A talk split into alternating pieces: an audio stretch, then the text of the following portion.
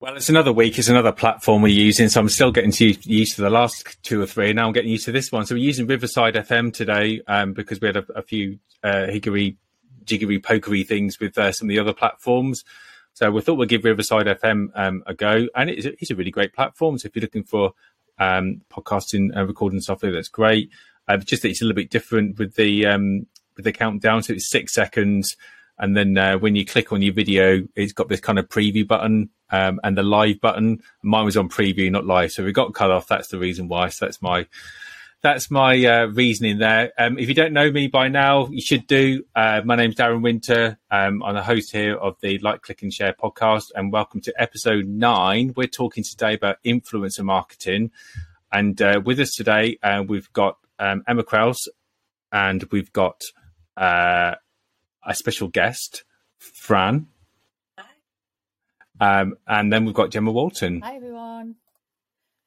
So I'm Gemma, and we all work in marketing and communications, whether as business owners or freelancers. And we're here to talk you through the latest big topics in marketing and how they can grow your business, whether or not you're a freelancer, a business owner, or just interested in how marketing can help you.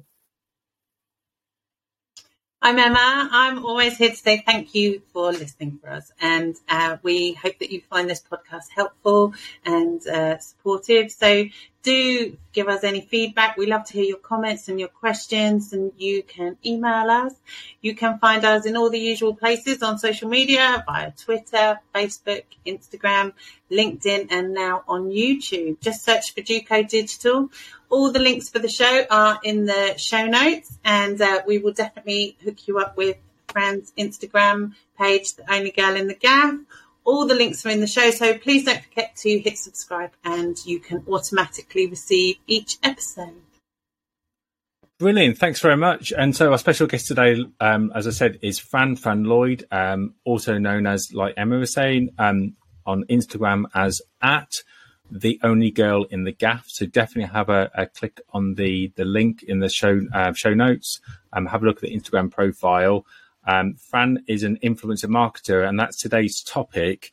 Um, so we're going to talk about influencer marketing, what it is, what's the best way to set it up, why businesses should do influencer marketing, um, and the, some of the questions that people should ask first about using um, an influencer, and lots, lots more. So we've got loads of questions, but first of all, welcome, Fran. Thank you very much for your time. Okay, good to be here. Great stuff. Um, Emma, we're going to kick over to you with the questions. So I just thought first, really, um, you could tell us a little bit about how you came to use Instagram and your journey on it, because I'm not sure that you would describe yourself as an influencer, or maybe you would, but, but yeah. I think it's a role you kind of, it wasn't the why you started to go on Instagram. Definitely. I did fall into influencing and working with brands, um, but that came a lot later. So the only Girl in the Gaff started because I had bought a house. We were renovating it, and I was getting nowhere quickly. I was struggling. I couldn't make up my mind about anything. And funny enough, one of our mutual friends started um, on her Instagram. I had a private account which was just family pictures, occasional um, shots of wine glasses, that kind of thing and then she started up this um, my house this month. Um, oh yeah, and oh. started doing this daily challenge. And I thought, oh, yeah. oh, that'd be good. That will be good inspiration. Each day there was something else you had to post: tiles, rugs, something else. I thought, right, I'm going to do this and follow it, and get ideas. And then I started joining in, and I did it on my own private account for a bit. But I just thought, oh, well, this is a bit rubbish because not many people can see it. I'm not really, I'm posting things, but it's just friends and family, and I wasn't really connecting with the wider community of Instagram. So I set up a separate one, which was just about interiors. And that's where it started. And it just grew and grew and grew. And it has blown my mind and surprised me how much it has grown and what opportunities I've got from what started as just a bit of inspiration turned into a platform that I have been able to work with amazing brands and um, earned various money income, which has gone back into the house, most of it as well. And so, what does that journey look like? How kind of long does it take you to gone through it to from like zero to, if you don't mind sharing, and Yeah. and how how much sort of time do you think you put into it?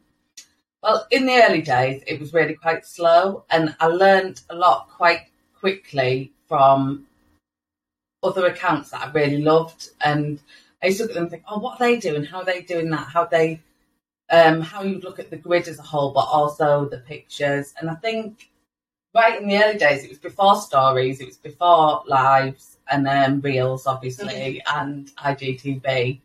So it was very much just a grid, and I did I look back at some of my early pictures and they really do make me cringe. Like I'm just like, oh, what? That's horrible. Why was the post not? But it was still getting likes and reaching different people because it was. I think it was just. It was my journey. It was what I'd started off with. Not the greatest interiors, not the greatest ideas. Certainly, I wasn't using any apps to edit or anything, so it's very raw. And then I started editing, over editing, so that was really quite horrible and ghastly when you look back now. So yeah, it was learning from different accounts what they were doing, stealing ideas sometimes, and then reading up a lot of blogs about what. So a lot of the accounts I followed would have a blog like um, Lisa Dawson and similar people where they would share. This is what you do. These are the apps I use. This is how you can get better lighting. This is how you can um, increase your reach. And so it was like a, a big learning curve. And I think around a year, 18 months in, it blew up from, I suddenly went from five, 6,000 to really growing really, really quickly. And up until about 35, 40,000, that happened quite quick. But it had been quite a long learning curve about pictures and content and what I should be doing. And then suddenly went, and then it slowed down again. It has been quite slow and gradual since. So I know that Instagram isn't your full time job. You have Yeah. another job, and and all of your account is very much about uh, sharing your experiences as a working, just normal mother. Yeah. Kind of the kids aren't massively featured, but you talk about them a lot. Yeah. And I think one of the things that's really interesting in your feed that does so well is I do think that people come for the comments, which is a against the rules, Yeah. against the law of Instagram, is that you're meant to not. But but I do actually think Yeah. you are a brilliant writer, and I think that people come for your content a lot. Um, how much time do you think you put into it? Because it because it isn't your full time job. Yeah. Um, I think in terms of writing a caption, that can, for a good caption, the, the ones that people come back for and say you get a lot of positive feedback. I mean, I can have that in my notes and spend a couple of days rewriting it, editing it, but like, and time wise, you know, you could spend half an hour to an hour writing a caption, deleting it, thinking that's absolute crap and starting again. A lot of people who do use Instagram just the captions very much last minute and it's all about the picture. But yeah, but if you're into that, then that can take time. But then um, it depends what your content is. But for me, the time, what is time consuming, is making sure I've got the right light to be able to take a de- decent picture, and then you can set everything up and. You've tidied up the room. You've maybe restyled stuff so you're showing something different, not the same corner all the time, but then the lighting's awful and no app's going to really make it look any better. And then you've got to start again another day. Um, for example, winter, it's horrendous trying to fit that in with a full time job, being in the house when it's light and tidy, Mhm. and the kids aren't just throwing their rubbish everywhere. Whereas summer, it's a lot easier. So you can put a lot of time into just setting it up and trying to organise it um, just the photos. But then I think what's more consuming is replying to every comment, replying to every DM, and making sure that you give something back to those followers as well. A hundred percent. That's With- such an important part. of Yeah, and it does, and it's not. Sometimes there's people I've got relationships with who have gone for two or three years now, and that's quite natural. But then there's always new followers, new people, and they're desperate to get their account seen and to connect with people. And you just sometimes think, I don't have time for you, but you've got to find that time, otherwise they're going to get bored or they're going to lose interest with your account. So, and it's not social media, and then Yeah. any brand wanting to uh, engage with you, which I think Gemma, um, with any any brand wanting to engage with you as a potential influencer, is really interested in your engagement, isn't it? It's your Yeah. relationship with your Yeah. audience rather than just if your picture is is good, really. But so Gemma, I was thinking you are particularly interested in and focused on. We know that it's uh, social media marketing, that kind of influencer marketing is a trend in social media that's just not going to go away. It's grown more in the pandemic than ever. And um, so I wondered what you would ask Fran about that really. Yeah, I've got um, a couple of questions to ask you, Fran. Um, the first one is around if you've got any advice for businesses using influencers, um, if they've been contacted by one and the influencers promised some post and some promotion, and they've actually sent out some items to said influencer, um, but then the influencer hasn't done what they promised, um, hasn't shared anything on social media, and then when the, the business has gone back to them, and reaching out and asking them to share some stuff um, based on what they've sent and that they're just being ignored. Is there any advice around that? Because I see a lot of, I've, seen a lot of stuff online in like forums and stuff where people have said they've sent um, different influencers different things to promote and then they haven't done anything. Is that just a risk that you take? Um, or is there, an, is there is there a way that you can word things? Is there a message that you should put with um, the item that you send that you're asking for help with? Is is the do you have like a I don't know? Do you have a, a process? Do you have a structure that you follow each time, or does it just depend? It does vary with different brands, small businesses to big brands. Um, but I do think my advice to um, people who are trying to out, um, reach out to influencers is be really clear and set up some sort of um, document that through DocuSign or something where they Right. have to agree to your terms and what you want. So it's very clear So like a little like a mini contract or something. It does, and Yeah. Have, and especially include definitely deadlines, your expectations, but your expectations on each post. So, like story reels and grids are very different, Mhm. but you need to be really clear, like what hashtags you want to be used, um, your product, if you want it in um, a more set, like a forced setup, or you want it to be quite natural. I mean, I've had a lot of brands approach me and just say, "Oh, we just want, we really like what you do, and we just want you to be creative with it," and that's great because you put your own print on it. But then you feel like, well, you can't come back to me and then say, "Well, we don't quite like that" at the end. But if it's very clear from the outset that this is what we want, we want one post, we want it to go out at this time and we want this hashtag, we want the caption to include this, but then we want your own bit on it. And then do you agree to that? Does that sound great to you? And over DocuSign, I've signed some things and we're both really clear on what the expectations are. The problem a lot of small businesses have is when they're outreach, I think they feel they just want to gift the item, mm-hmm. but then they might have an expectation, but they've just sent it. They've got, oh, can I send you this in the post? Can I have your address? The influencer's like, yeah, great, send it, arrives. And they're busy with other stuff, they're getting paid, collaborations which are taking priority, or have other jobs which are taking priority.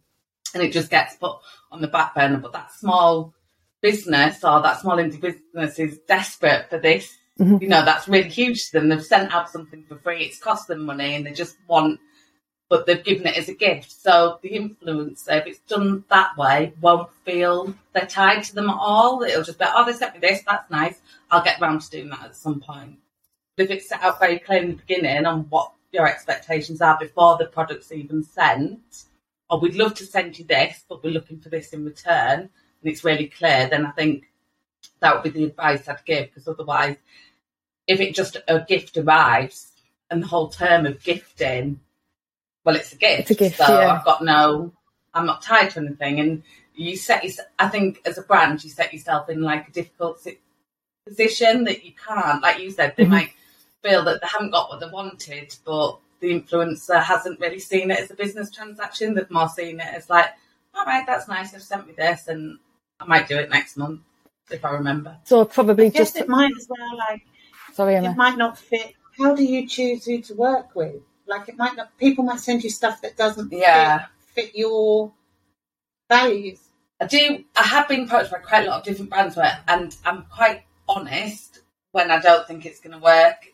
Um, if I wouldn't buy the product myself, I wouldn't be tempted to buy the product myself. I think, well, that's not for me. So there might be certain things that people would approach me about and think it's not quite my taste. It doesn't fit with the house. I wouldn't have bought it anyway, so I'm not going to do it as um, a collaboration on the product, like a PR gifting product. Um, if the company then is willing to pay you and you're going to get paid for the post and it then becomes um, an, more of an advert than a collaboration on a PR product, then you've got to weigh up, right, well, if it was my full time job, say, some influencers are, that's their income, isn't it? That's they've got to take those opportunities when they can, regardless of whether the product is right. But you've also got a danger then of my followers to like this, and it's very clearly going to come across as a paid ad that I'm just making some money on, and they're investing in you. I think as an influencer, as an account, an Instagram account, they they're looking for inspiration. They like following your journey. They like seeing what new products you get, and if it feels that you are almost selling out just to make money, then I think you're gonna lose. Yeah, yeah. Yeah, so you are to end up drop like dropping engagement, but also losing followers as well. So yeah, it's a fine line to choosing the right product and how often you sell through an account, which is an, as an influencer. Because if it is all selling and all ads, or they feel that it, the account is turning that way, then I think you're going to lose quite a lot of engagement, and you're going to probably lose the enjoyment yourself. That it's you're doing it as a job rather than because you're passionate about whatever you're trying to showcase. I think on Instagram. Thanks. Did you say you had another question, Gemma? Yeah, I've got another two. One, one probably ties in a bit better with obviously what we're talking about. Um, so a lot of businesses obviously can't afford to use celebrities, so they do use influencers, but obviously influencers don't have the same type of like media training as celebrities. They haven't been like vetted. They don't work for a specific agency. Um, they tend to have been people who've started like social media or maybe gone on a reality TV show. Um, maybe it's had a YouTube channel where they've done like story time videos or whatever. And that's how they've blown up. Um, but you do see them sometimes involved in like scandals. So, um, maybe like James Charles, the beauty gu- guru from YouTube, he was involved in quite a big scandal recently. And I guess it's just to get an idea. Is there anything that a business can do to avoid being drawn into a scandal um, when the scandal hits and anything really that they can do in advance to like any any kind of research or anything that you would advise somebody to look at in advance? Um, I know you talked about the contract there. Um, could you put specific things into a contract um, about obviously behaviour? Because it's it's difficult when it's an, an influencer because they they don't, you know, like a celebrity or an actor or whoever they've gone through specific training, haven't they? Whereas you you tend not to find that if it's just somebody who's doing like video gaming and talking about that on their YouTube channel and then overnight they've got this massive success. You know, it's kind of different. It is, and I think there's a definite risk factor there. Um, and I do think that the advice I would give is make sure you spend a lot of time if you're choosing influencer, looking through the posts, looking through, um, especially in the captions, what they write about, but also how they respond to comments as well. Mhm. Can tell you a lot about maybe how professional they are and how they're using. I mean, I fortunately haven't had many negative comments. I would say I haven't had a trolling experience and things, but I think it's how influencers react to that as well will tell the brand a lot about what type of personality and maybe how risky they are. Because if you get an influencer who is quite aggressive to responses, um, maybe stay away. Yeah, treat that one with caution. I'd be wary about that um, because how professional they are, replying to comments, replying to DMs, um, and on their stories as well, will give you clear a good indication on whether you're going to have somebody who's going to maybe create some scandal later on that your brand's going to be associated with. Um, I'd also say that try and Google them as much elsewhere, not just on the Instagram, mm-hmm. see what the what the platforms are on. Um, Twitter's a good one because people tend to be a bit more um, vocal. If you've got an Instagram account, for example, or a Facebook page, then there might be some other platforms that you may be a bit more free and easy with and just see if there's anything going on there. So like but in the contract as well, for your brand you can say specifically um, we don't want any profanity, we don't want any pictures with alcohol. A lot of people don't want um, children mm-hmm.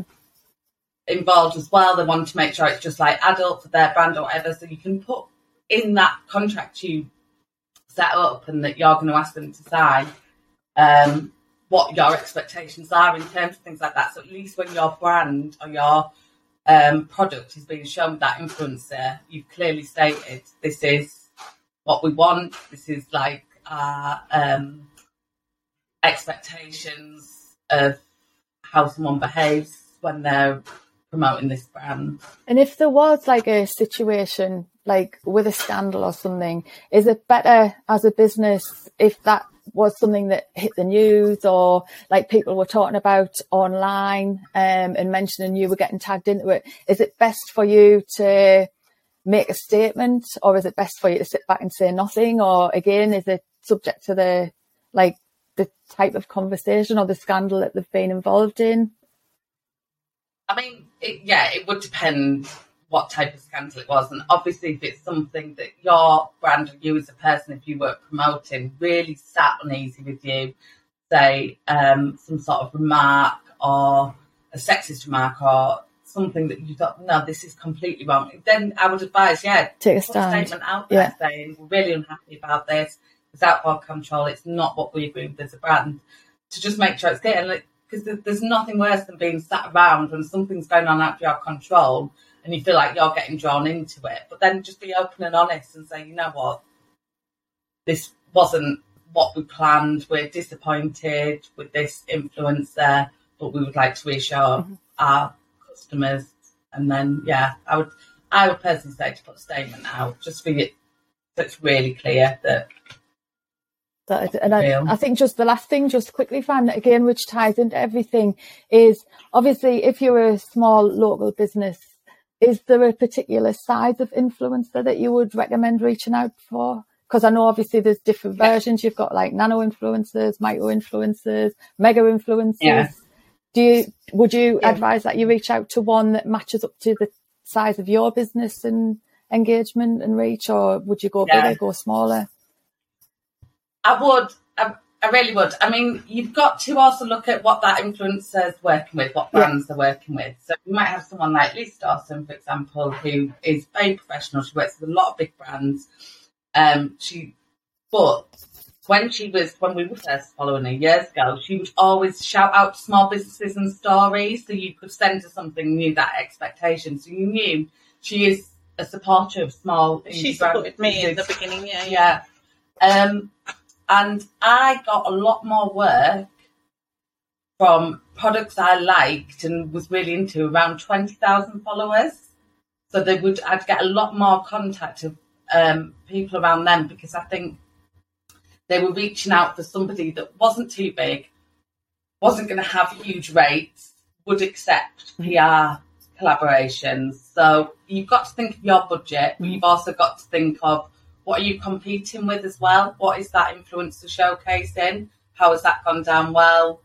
Um, and pitch it for the right influencer. And depending what you want out of it, whether it's exposure, whether it's more followers, whether it is actually people swiping up onto your product, getting more traffic to your website or online shop, then which level of influencer can really like de- depend on what you're going to get out of it as well as a brand.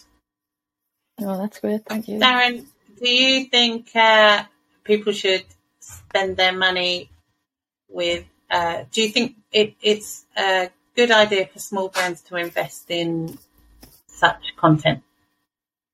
I think it's a really great question, uh, and I think it, you need to think about your plan or your strategy. You may not even have one, so you need definitely need to have a plan or strategy from the beginning. And I think it's about what, like Fran was saying, it's about thinking about what you want to get out of this. So it, this is for the influencer just as much as it is for the business. But overall, if you're if you want to improve your um, your following or engagement levels um, on social media, um, or if you want to get um, traffic, more traffic to your page, and you can use your social media channels to do that, then influencer marketing campaign can definitely help you. I mean, obviously you can use paid advertising as well, but they're both very different. Um, so paid ad obviously will just appear in people's feeds and, and you'll either click on it or you won't if it, you know, appeals of interest. Um, and it all depends on the message you've got with it and, and with the image. The benefit you've obviously got with an influencer is that that person's already in the market that you're probably wanting to get to know or get to get deeper insights into. So you've already got you you know the benefit you've got that there already, so you don't have to pay for that bit. So you're just paying for their expertise. And we've listened here today to Fran, you know, who obviously is a very experienced influencer, and she's put a lot of effort and hours, and she cares after her following. That's what you're paying for. It is. You know, you, and people don't see the value of that. And I think it's a very, it always goes back to social media. When people just go, even just come to, to me and say, right, I want some social media, um, going out and they just expect things to happen just like overnight, but they don't understand, even though you can sit there and explain how everything works, you know, they don't see that you have to research the sector, research the hashtags, understand the brand values, understand like the tone of voice, understand what it is in terms of what you want to get out of it or the imagery or everything. You know, it's not just as easy just throwing a few words on a page, an image. And I think that if somebody puts it in that in that way to you that oh yeah this is straightforward those are the people you should definitely be avoiding um, but if you've got the budget and again this goes back to what Fran was saying you know do look around do shop around speak to different people I know I've been approached for influencer marketing people charging thousands of pounds like no, I don't. I personally don't have thousands of pounds to spend on a influencer campaign, and I wouldn't even spend it on um, paid advertising. It's quite a high risk strategy unless you're very cash rich, um, and you've got to be sure that if you do, you're going to get the data that you want to get out of it. Um, you've got to show you've got a good strategy there. So have your plan, look at exactly what you want to get out of it, and then speak to people like Fran and cross question them a little bit about what it is their expertise, how they're going to help you get what you want, and then you'll know instinctively if they're the right partner for you. Um, but definitely, like Fran's a fantastic influencer. If you check out her Instagram feed, if you're in the interior sector, there's some amazing. I mean, the shots look so professional, and the the products look amazing. They look really enticing. I think it's the first thing in marketing, isn't it? Anyway, that if you make the shots look really enticing and engaging, you want you'll want to click like on it, you want to look into it. If they just look like pictures you've just taken on your iPhone, like in your kitchen or your bad lighting, you're less likely to do it. You're professional, your you know your business might well be. If the picture don't look great, then don't expect people to, to click on it.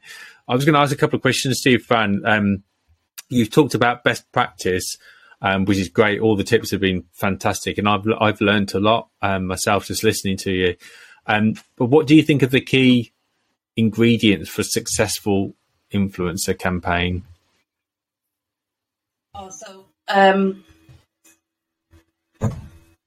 you've got to get the pitch right. So it's got to be the right product or brand with influencer first. That's key. So um, also you've got to know the audience and make sure that you are um, like not just putting an idea out there, but putting it well thought with, like you're saying, a plan stuff, but also thinking you mentioned about research, the um, hashtags, the caption, but I think you've got to keep it if you're an influencer has to be, come across as natural as much as possible. Anything too silly puts people off straight away. And I do think if your influencer you're working with has a style, that's you've got to let them keep that with your yeah. product. You can't force them. And I've worked with some people and said, right, we want this caption, we want this. And I'm like, right, that's great. That's what you want, but you won't get as much engagement with me putting that out there because my mm. followers want my voice and my writing to come across. Yeah. So making sure that it is whatever the campaign is that it fits the product, but it really does promote the um, influencer as well. So it feels like it is what the followers have signed up for, part of their feed, quite a natural partnership, not a forced one. I think that's a really good point. I, I think probably for marketers listening to this po- podcast, that how many times you might say to a client, it's like, just give me the free reign to help you get what you want out of this. And it might go against what they feel, but you need to give, you need to give that permission to do it. Otherwise there's no point, there's no point in paying somebody to do something for you if you're just going to dictate all the rules. Otherwise, you might as well just go and do it yourself and just get what you were going to get in the first place. Whereas if you let you paying a professional to do it for you, let them do the job um, and change the tone of voice or maybe the image or the graphic to suit what's going to get the best result. Um, always put it down to a good example. If you're going to get your car repaired, if you're not an experienced mechanic, you wouldn't be standing over your mechanic telling them, you know, asking cross questioning what to do and how to do things and you just let them get on and do the job and you make sure that the car is obviously drivable at the end of it and that that's it. And i think it's the same with social media marketing and influencing that you need to let them sort of do the job and do the job well. Um just one other quick question. Um what do you think is the best influencer marketing campaign that you've seen? Um, um it's funny at the minute because things are seem to change quite quickly with reels, and you know um where I was, I'm very much, the still shot very much works my feed and for interiors community as well. But um, I am I have been so impressed by some of the reels I've seen recently, and really like I just looked, oh, that's clever, that's clever, and it's and I think the ones which make you actually enjoy it as well, so you don't feel like being so so um, come down to the Woodston brilliant one with Wickes, and it was uh, really clever, just really light-hearted and fun. And I just, I do think the way reels are moving for um, Instagram, I would. I would recommend if you are going to be influencing, I would go down that line if you can, um, because the, the still shot is sort of not getting as much feature stuff, but it with a brand, it can the static it can be quite dull in some ways that you thought, oh, I've seen this before. By reels, you can be really creative at the minute. So I would say some of the best campaigns out there with influencers right now are where the reels are quirky, they're clever, they're funny. That you sort of you at the end of it, you just think that wasn't an ad. That was just like quite good to watch. And it and it's it I know there's a big backlash about Instagram and this move to video content, and there's a that's another whole podcast. But I think that the growth of Reels allows a load of um, chance for Instagram to get back to its roots, where people are so creative and so imaginative, and it's for free. You know, they're doing it on their phones and they're doing it in their sitting rooms.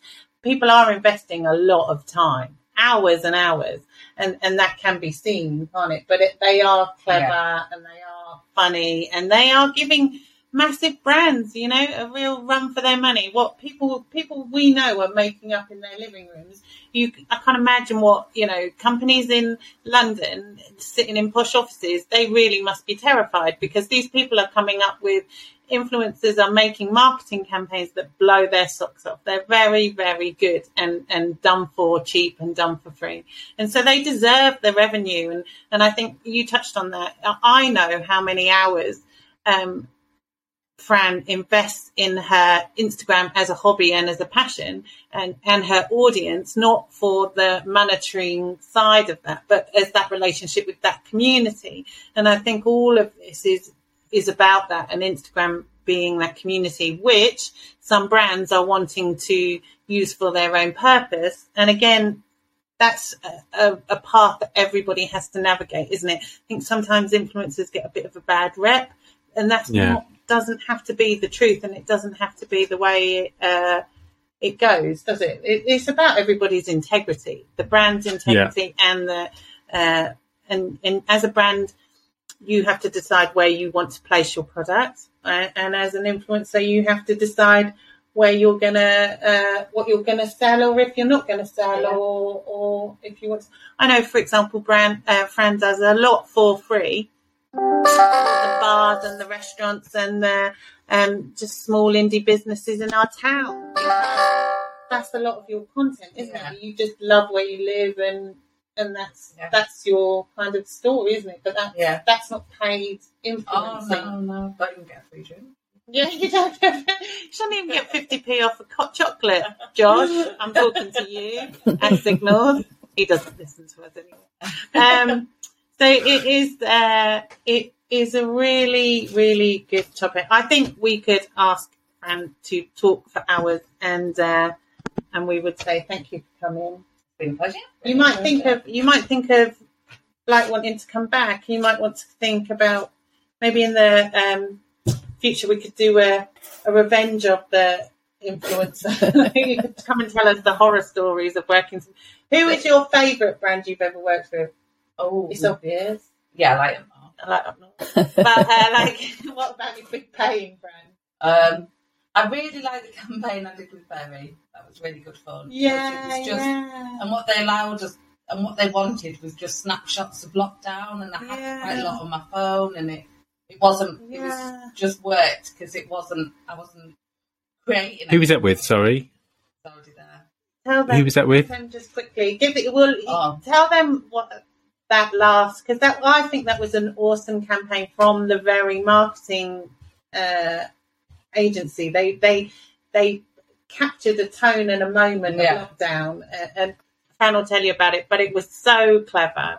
Yeah, so they're very were bringing into. They wanted to start up more. Um, I think their what they wanted was to tap into their um, interiors side of there. So Very's very much clothing brand, electrical brand, An online catalogue. online. But they, Oh, very right. Yep, got it. they wanted to bring in that they bringing up their home side of it, and they got in touch with quite a few influencers, varying different followers. There was some working at ten, around ten to twenty thousand, some higher up around me fifty to sixty thousand, and then there was some Mm. hundred plus.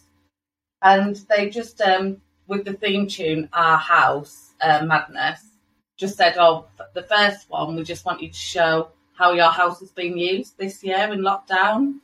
So I had um, I'd used it for yoga. I'd been doing Zoom online, so I had me falling over from headstands and the kids doing gym workouts and PE with Joe In a Wicks. Yeah, we turned it into a pop-up restaurant, which was your idea. and nicked, and just lots of little footage, and it was just like a little montage of the year, and it was really, but with the our house theme song, which is really catchy, and then they did three other ones like how to spend a Saturday night. So that one was we got I got the boys dancing on the table in my high heels, and we were um, doing lots of got the jukebox on, which we've got, and had some little bit clips of that. And then the third one was about um, what's the next one we did? The night. Completely gone out of my head. I can't remember. No. But but they just made it.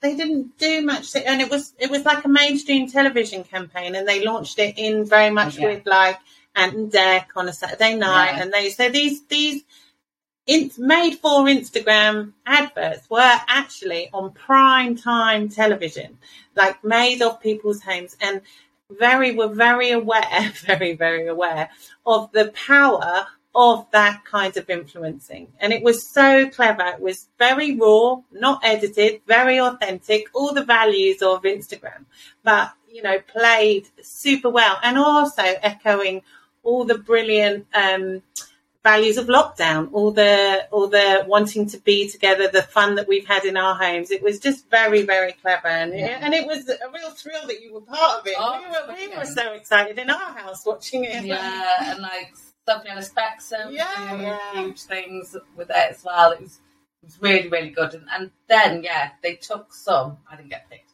but they did take some um, influences for their main TV ad, didn't they, on the snippets mm. and stuff. So it all came together on lots of different oh, levels. Oh, was great. Really it was good. really good. But yeah, yeah, you've you've done um, exciting things. Yeah, and I think more exciting things to come, and uh, everybody should follow Only Girl in the Gaff and see how this goes, and, and, and watch and, and see how Fran continues to, to grow her account. Really. Thank you so much for your time. We're running out of time, but uh, thank you so much for your time this afternoon. I, I think, I, well, I definitely learned loads. I think yeah, Gemma did as well. I could see lots of uh, heads nodding in the background, and I hope everybody listening heard um, loads as well. Um, so thank you so much for listening to the, today's um, podcast. If you've got any questions um, for Fran, we'll put the links in in the show notes. You obviously can reach out to Fran um, it's helpful if you're interested in working with her. Or if you've got any questions for us for a future podcast um, episode um, with Fran, do get in contact with us. Um, we've got a new podcast coming up in September, so make sure you, uh, you stay tuned and put your notifications on. Um, but until then, keep well. Bye. Bye.